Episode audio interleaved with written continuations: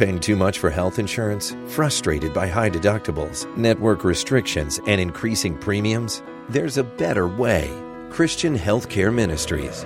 CHM is a Christian community delivering a robust, faith based solution to the high cost of healthcare. If your current health insurance has become more of a racket than a remedy, take back control of your healthcare at around half the price. Learn more and enroll today at chministries.org. That's chministries.org. I'm Greg Gutfeld. I'm Martha McCallum. I'm Bret Baier, and this is the Fox News Rundown. Friday, December 1st, 2023. I'm Chris Foster. New York House Republican George Santos says kicking him out of Congress goes against innocent until proven guilty. You do increasingly have Republicans coming forward to say, yes, I believe in due process, but I've seen so much from the ethics report and their opinion, that's enough. We're speaking with Fox News Sunday host Shannon Bream. And Lisa Brady. Some of this year's holiday shoppers might still be paying for last year's gifts with credit card debt at a record high. I think right now, a lot of people feel like maybe they're treading water or falling a little bit behind, but they are still paying their bills back, which is why credit card lenders are still issuing credit pretty freely. And I'm Jason Chaffetz. I've got the final word on the Fox News Rundown. Mike Johnson's been Speaker of the House for five weeks now, maybe enjoying some parts of the job, like presiding over the Capitol Christmas tree lighting. The tree is truly the people's tree. It, of course, represents also a great American tradition. It also signifies, of course, the beginning of this season of Christmas and the birth of the Lord and Savior Jesus Christ. Even there, there were protesters calling for an Israeli ceasefire in Gaza. And like his predecessor, Kevin McCarthy, he's got members of his own party breathing down his neck about spending cuts and other issues being attached to spending bills to fund the federal government. He does. And and listen, he got through the band-aid that they needed for funding, but it just kicks all of these problems into January and February. Fox News Sunday and Living the Bream podcast host Shannon Bream. Because we know unless there's some massive breakthrough of kumbaya, they've got major disagreements about all kinds of things. They have to get the defense authorization bill done before the end of the year. So that's going to be a very heavy lift. A lot of his people within the GOP caucus on all different spectrums within that have said, we want to give this guy a chance. It was not a good look for us to go weeks without a speaker and to have all these failed votes. So we're going to give him some time. We think he's a serious guy. We don't have to agree on everything, but I think he wants to move things forward. So he's got plenty of critics out there who like some things he's doing and not others within the caucus, but he's got very heavy lifting to do very soon. I mean, he didn't take up any funding bills this week. He says he'll work with mm-hmm. Democrats on another extension if need be to avoid a government shutdown. Those are the exact same things that got Kevin McCarthy kicked right. out. But, but like you said, maybe he gets, uh, you know, a little bit longer. I mean, Kevin McCarthy had what a nine month runway, ten month runway. Uh, may, maybe maybe Mike Johnson gets the, you know the same. Maybe he gets uh, 10, 11 months. Right. I mean, who who knows? And you know it's going to be extra pressure in an election year too because the GOP has such a tiny majority in the House, and there's going to be a lot of fundraising pressure, campaigning pressure, all kinds of other things he's going to have to do besides try to help govern the House. Yeah, and can he do that? He doesn't come from a really big national profile. Kevin McCarthy was known; uh, he was a pretty prodigious fundraiser. Um, mm-hmm. Can Mike Johnson pick up that ball and run with it, or is Kevin McCarthy just going to keep doing it behind the scenes? Well, you know, there's a lot of speculation about what Kevin McCarthy is going to keep doing or not keep doing, but he has been yes, continue to work on the fundraising. Um, you've got Richard Hudson, who is heading up a lot of these efforts in the House as well, um, in Republican leadership for the campaigns and that kind of thing. He feels good about where they're at. He keeps touting that once they locked Johnson in and people had somebody rally behind that they have had some decent fundraising. So all of that is going to have to continue against this backdrop of the government needing some fundraising, apparently, too. Yeah. yeah. Um, uh, speaking of that slim Republican majority in the House, it looks like there's a vote today on expelling George Santos. Now, even some people who don't like him say it's just look, it's a dangerous precedent to expel somebody who's not even convicted of a crime.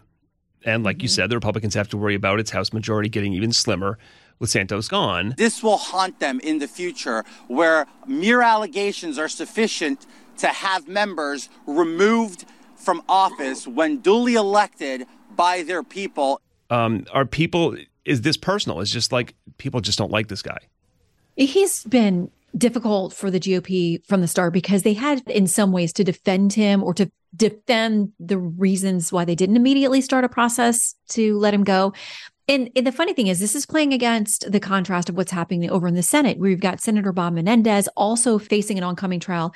You've had a ton of Democrats call for his um, resignation, saying he's got to go for all kinds of political reasons. And yet, in the Senate Ethics Committee, we don't know if there is any investigation going on. You've got Republicans and others, some on the House side, saying, listen, Democrats would not do this to one of their own. They would just close ranks and say, we're going to keep them because our our majority is too tight. We can't do it. Um, so there's such an interesting contrast between how this is playing out in the House and the Senate. But you do increasingly have Republicans coming forward to say, yes, I believe in due process, but I've seen so much from the ethics report and their opinion, that's enough. And they're like, listen, if we want to have the moral high ground, based on what we've uncovered just in the ethics investigation, I think it's time for us to say this is going to be painful for us, but we mean it when we talk about integrity. And I'm going to vote to boot the guy. Now, if Santos is gone, um, here's what happens. He, uh, the governor, Kathy Hochul, a Democrat in New York, uh, she doesn't get to just um, appoint somebody. She has to call right. a special election within 10 days. The election would have to be held within 70 or 80 days of it being called. Now, and there's also no primary. So basically, the local county party bosses somehow get together and, and, and put up their own candidates. Um, Biden won that district by 10 points. So it's by no means certain that a Republican holds it if it becomes vacant. Yeah, I mean, this is a very tricky one because um, you remember Republicans had some good wins in New York, some a little bit of surprise. They did better than expected on some of these House seats. A lot of people think that's because Elise Stefanik is just a, like a relentless fundraiser and campaigner more broadly for the House Republicans, but really in New York, there's a big investment in making that happen. But yeah, there's zero guarantee that this is something that is going to stay Republican with Santos if he is ultimately expelled. Um, and they have that special election. So Republicans feel good about it because they think, listen, the economy's bad right now. Um, you know, people are ready for a fresh start. But in a lot of these special elections and different places where people have been able to, Democrats, the issue of abortion, even if it's not on the ticket, listen, I live in the Commonwealth of Virginia and the entire state legislature was up for election um, a few weeks ago. And even though there was not an abortion measure on the Virginia ballot, every ad I saw for every state and House seat, um, Senate and House seat, was the the entire ad was about abortion. So you know that kind of thing is going to happen with this special election in New York too. Is that enough for Democrats to rally? It's been very good for them uh, as an issue, even if it's not on the ballot. Having candidates talk about it, or will Republicans be able to say, um, "Listen, the economy is a disaster. The polling shows that people aren't feeling good about it, regardless of party." Um, that's the stronger argument. It's almost a test for 24. Yeah around three dozen members of Congress have said, forget it, I'm not running for reelection in 24. Mm-hmm. Now, do you know or know of members of Congress who got into politics and say, look, I got into this for the right reasons, but I just can't take it. The chaos and the division is mm-hmm. just too mm-hmm. much. And um, I think we've talked about this before, but do good candidates and good potentially public servants just get turned off by all this? Well, one of the most prominent people years ago who did this to the consternation of his party was Trey Gowdy, um, who's now with us on Fox News. And he was somebody who was seen as a straight shooter, very effective on the Hill, you know, chairing committees and doing his thing. And then he was like, I'm out. This place is crazy town and you can't get anything done. And it is just ripping people apart. And he you know, a lot of people thought he had a huge political future if he wanted to stay in whatever he wanted to do. And he was like, no, Washington is dysfunctional. I'm out of here. And had a lot of people try to talk him out of it. But I think he was kind of maybe a canary in the coal mine for a lot of these folks who, in the ensuing years, are saying, yeah, this is really bad. I mean, the last Gallup polling on Congress, their approval was what, 13%? It's near a record low um, that makes it hard. I mean, if you come here, even with the best intentions, right, left, or center, and you realize you cannot move the ball on things that are important, think about immigration and how broken everybody admits it is, and nobody gets anything done, regardless of whether Democrats or Republicans are in charge. So that's just one of those issues that illustrates that I think a lot of these people think, yeah, if I could go be the president of a college or, you know, spend more time with my family or do something instead of just sitting here grinding my wheels, and you know wanting to punch people in the face that maybe it's time for me to go. Yeah asked trey gowdy wants something to the effect of uh, if you had it to do over would you have run for congress? And he basically said it's a moot point because he wouldn't have won a primary now mm-hmm, um, mm-hmm. because he's good point. you know um, and that's this is maybe discussion for another time. That's a little weedy, but uh, there are people that say the gerrymandering of these districts to make them even Yeah. more Republican, even more Democrat, just pushes the nominees further to the left and further to the right, since the districts are so safe. you know, it's a big gamble when you think about doing that kind of stuff long term because it may benefit your party now. It may hurt your party when somebody else is in charge. But they, you're right. It seems like they're more willing to do it. And it almost feels like it's just making red states redder, blue states bluer, the same thing with the districts, as you're pointing out. And so, yeah, it's going to encourage a different kind of primary when um, people feel like they're going to have to be, you know, either far right or far left of center in order to win the district as a whole. Uh, Henry Kissinger, changing gears, uh, has has left us. He was 100 years old, leaves behind a complicated legacy. Um, undoubtedly, though, one of the most influential American diplomats ever. Um, and he made no apologies for his decisions. Um, what are people saying about him? Man, it's so interesting because you go back and start to remember his legacy and really read through the details of his advice and his positions through the Ford and Nixon years and from Vietnam to China. I mean, so many big world issues that were going on. This was a guy in the middle of it. He was, I think, the only person at the White House to be both national security advisor and secretary of the state at the same time. So while he's known for those administrations, and there were others, um, some conservatives, he, I mean, he took heat from conservatives and um, liberals on all kinds of different things, but he continued to advise presidents well beyond those years and was just, I mean, a Nobel Prize winner, somebody who was involved in foreign policy at every level in it's hard to imagine many American leaders who've had more influence outside of the White House um, than he did over the last, you know, 50, 75 years of American foreign policy. Yeah. Current foreign policy, um, Israel is looming large still. President Biden, how much influence does he and the administration have, do you think, in shaping what Israel does in this war with Hamas and maybe beyond when it comes to the administration of Gaza, if and when Hamas falls? Israel has said, This is our fight. We're going alone. Um, but there has to be some stuff going on behind the scenes to, uh, to lead to these ceasefires, for example. Mm-hmm. Absolutely. And, you know, I thought it was interesting. The White House came out this week and said there's a lot of pressure on the Hill from people like Senator Bernie Sanders. We're not going to give more military aid to Israel without conditions. We can't give a blank check, is what he said. No more blank checks. But there are others up there who say, listen, Israel is in an existential fight for its life.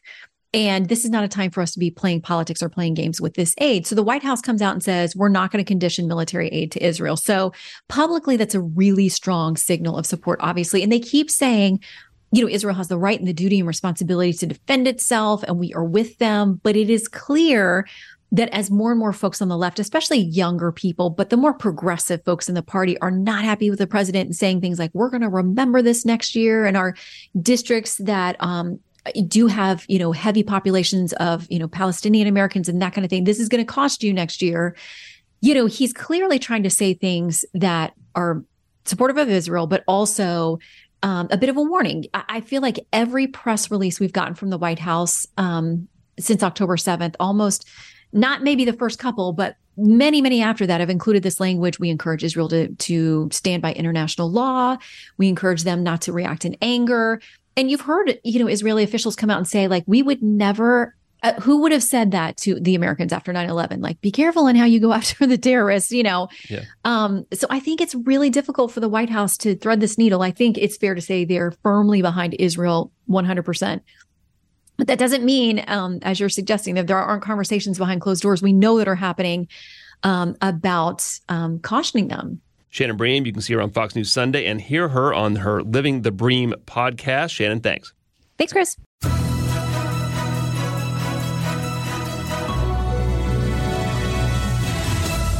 I'm Benjamin Hall, Fox News correspondent and New York Times bestselling author. Join me for my brand new podcast, Searching for Heroes, launching December the 4th. Make sure you subscribe to this series wherever you download podcasts and leave a rating and review. This is Jason Chaffetz with your Fox News commentary coming up.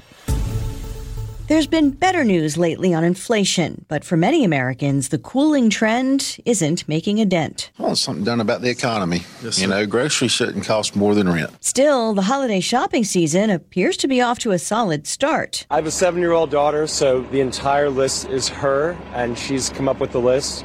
And she wrote a letter to Santa. The National Retail Federation reports a record number of shoppers between Thanksgiving Day and Cyber Monday, though they spent a little less on average than last year, $321 and change versus 325. And while some shoppers are careful not to overspend, I want to pay like with a debit card, only the money I have. Others are ready to accumulate more debt, at least temporarily. On Cyber Monday alone, a 42% jump in online spending using buy now, pay later plans. Unfortunately, Americans have a record amount of credit card debt, $1.08 trillion, according to the New York Fed. Ted Rossman is a senior industry analyst at Bankrate. What's really notable is that that has jumped 40% just since the beginning of 2021. So there was this phenomenon early in the pandemic. A lot of people paid down debt. Those balances fell 17% at first, and now they've rocketed upward. So more people are carrying more debt for more time, unfortunately. We see 47% of credit card holders carry debt from month to month. 60% of them have had it for at least a year. So all these figures are moving in the wrong direction, unfortunately. Hmm. Is that different than in past years, you know, carrying all of that debt from month to month? It's gotten worse. Two years ago, 39% of credit card holders carried debt from month to month. Now it's 47. And two years ago, 50% of people with credit card debt had had it for at least a year. Now it's 60. I think that speaks to the cumulative effect of high inflation and higher interest rates are a big part of the story too. The Fed has pushed rates higher by five and a quarter percentage points since the beginning of last year. And that directly passes through to most credit card borrowers. Wow. So it's it's like a chain reaction. You have a hard time making ends meet as prices for everything went up. And so maybe then more people started turning to credit cards. And now those bills are costing more because of the higher interest rates to fight inflation, right?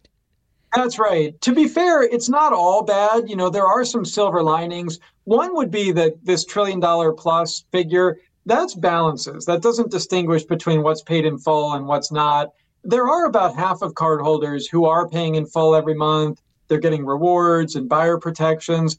That's clearly the scenario you want to be in, if at all possible. The other thing is that even though delinquencies have gone up, they're still pretty low, historically speaking. And same thing for the debt to income ratio. That's actually looking pretty low compared to the recent past. So those are a couple of silver linings. But as they say, all news is local. You know, for every person who's using credit cards and earning cash back and getting free trips and not paying interest, there's somebody else who may be stuck in a really persistent cycle of debt. So it, it really does play out differently at the household level.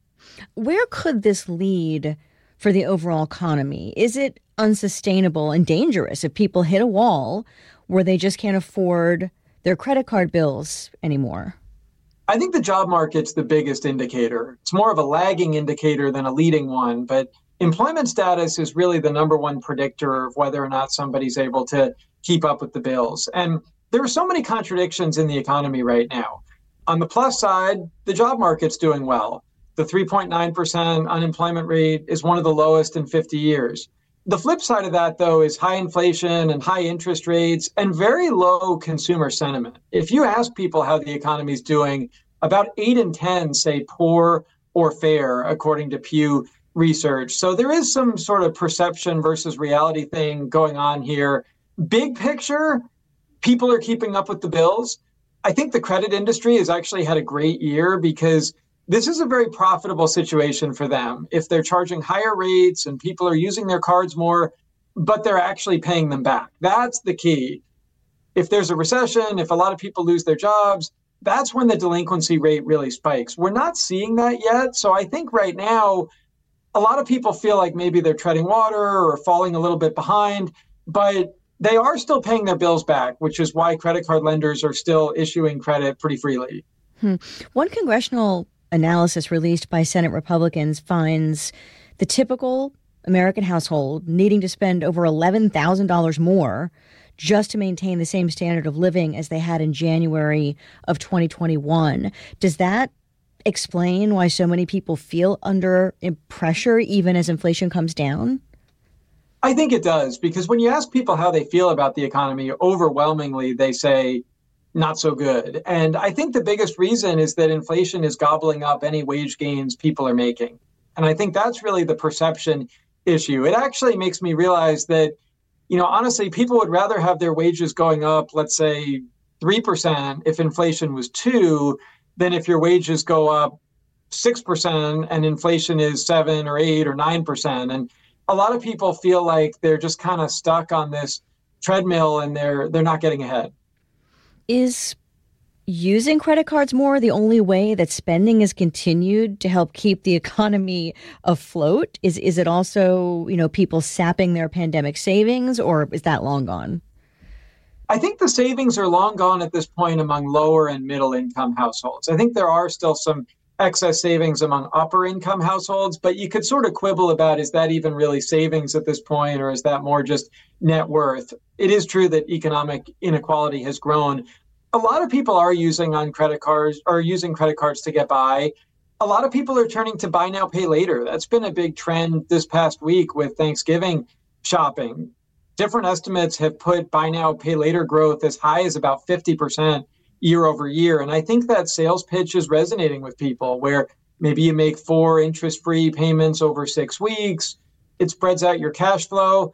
I would caution that that's still debt. You could still get into trouble there. But some people view that as kind of the kinder, gentler version of a credit card. And um, I know the National Retail Federation was highlighting that, you know, over 200 million consumers spent money over the long holiday weekend. That's a record, but on average, it was a bit less per shopper, right? So, how worried should retailers be about that? I think retailers are doing okay. It's certainly not going to be a blockbuster holiday season, but it's not a disaster either. I think they're having to bend on price. I think there's an acknowledgement that customers are feeling pretty frugal and that retailers have to offer discounts, and they've done that early and often to move merchandise people are being reluctant about spending, especially on physical goods. They're splurging more on trips and concert tickets and restaurant meals. there's still some of that pent up demand coming out of the pandemic. I think holiday retail sales will be okay. Not great, but not terrible. How can people chip away at their debt? I mean, it's it can be a very difficult thing to do, or at least it feels like it. It can be, but the good news is there are some things you can do. My favorite tip is to get a 0% balance transfer credit card. These allow you to avoid interest for up to 21 months. So you take your existing high cost credit card debt, move it over to a new card like the Wells Fargo Reflect or Citi Simplicity. They don't charge interest on balance transfers for up to 21 months. So that could give you a huge runway for making progress. You typically need good to excellent credit which most people have. But if you have a lower score or a lot of debt, maybe more than, say, $5,000, maybe then the best approach is to work with a reputable nonprofit credit counseling agency like Money Management International. And they can probably negotiate something like a 7% rate over four or five years. They're especially useful if you have a lot of debt or a lower credit score or you just need a helping hand and you, you don't feel comfortable doing it on your own. Does it hurt your credit score to either take that step and work with agencies like that or to roll over your debt and let's say once isn't enough and you need to roll it over again to another 0% card? How many of these things hit your credit score? There is a little bit of a ding to your credit when you open a new credit card it's probably something like 5 or 10 points for a few months it's minimal in the grand scheme of things. I think it's well worth it considering all the interest you could save. We're talking hundreds, maybe thousands of dollars. But you bring up a good point about you can't just kick the can down the road. You need to actually make progress. I could see maybe doing another balance transfer at the end of the term if you've made progress. If you had $5,000 in debt and you paid it down to like 1500 or something and you just need a little more time, yeah, maybe you could do one more. I, I don't want to be in the habit of balance transfer hopping. The credit counseling approach should also help your credit in the long run. Any sort of debt payoff strategy should help in the long run. A key here is that you are paying it all back. You're doing it at more favorable terms that have been approved by the issuer. I don't like the for profit debt relief stuff, those pitches about get out of debt for pennies on the dollar it sounds good, but that trashes your credit because they encourage you to stop paying and then they try to negotiate a settlement and it may not work, but even if it does, it really hurts your credit because of the, the late payments and the, the settling for less than you owe. So there is a, a fine but important line between nonprofit credit counseling, which I like, and the for profit debt relief stuff, which I would not recommend. Right. So you want to take the right kind of action that's actually going to lead to paying off the debt and at the same time not having a delinquency. You want to stay on that sort of positive track. Um, exactly. It, mm-hmm. takes some behavioral modifications too. You could also take on a side hustle or sell stuff you don't need or cut your expenses. It doesn't have to be forever, but even if you just get really focused on it for six or 12 months, you could probably make real progress. A dollar saved is a dollar earned after all, and credit card rates are much higher than other forms of debt. Is attacking credit card debt? Is that sort of your your best tip for you know how people can help make ends meet in general especially now that we are in the holiday season which is added pressure for a lot of people? It's very important. Savings is important too. So we recommend that people have a 6 month emergency savings cushion ideally and that's your buffer against future credit card debt. The next time an unexpected expense arises so I think it may make sense to do both systematically, maybe combining some of these strategies, setting money aside from every paycheck, but also pursuing debt relief through nonprofit credit counseling or a 0% balance transfer card. I think both are important, especially right now. Ted Rossman, Senior Industry Analyst at Bankrate, thank you very much for your time. No problem. Thanks for having me.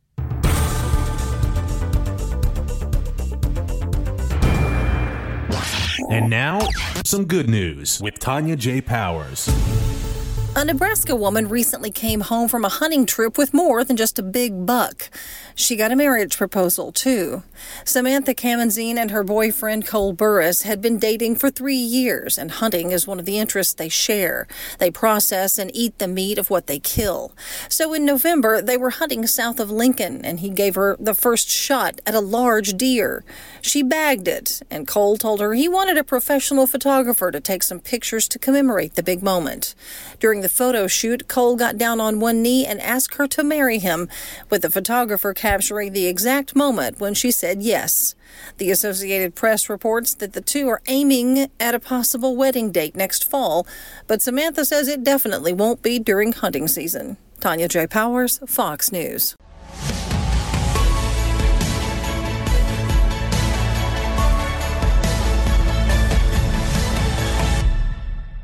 I'm Dana Perino. This week on Perino on Politics, I talk with my very good friend Karl Rove, and we talk all things that you need to know to be the smartest person at the holiday party if anyone asks you about politics. Available now on Apple, Spotify, and FoxNewsPodcast.com. Subscribe to this podcast at FoxNewsPodcasts.com. It's time for your Fox News commentary. Jason Chaffetz. What's on your mind? James Comer, the chairman of the House Oversight Committee, a committee that I used to chair when I was in the United States Congress, has requested that Hunter Biden appear before the committee to further their investigation into President Joe Biden. Most of this relates to his time as vice president rather than president, but does still spill into his time as president. In order to further the investigation, Chairman Comer is arguing that he needs to do a transcribed interview, which is markedly different than a public hearing. Abbe Lowell, Hunter Biden's attorney, has said that Hunter Biden would be happy to participate, but it must be in the public setting. And thus, the two disagree about the format in which this is to happen. Now, perhaps I'm a little prejudiced, having been the former chairman of the House Oversight Committee, but the chairman gets to choose the venue, and the House of Representatives does their investigation. There is plenty of evidence. No doubt the Democrats will continue to argue that there's no evidence directly tied to Joe Biden.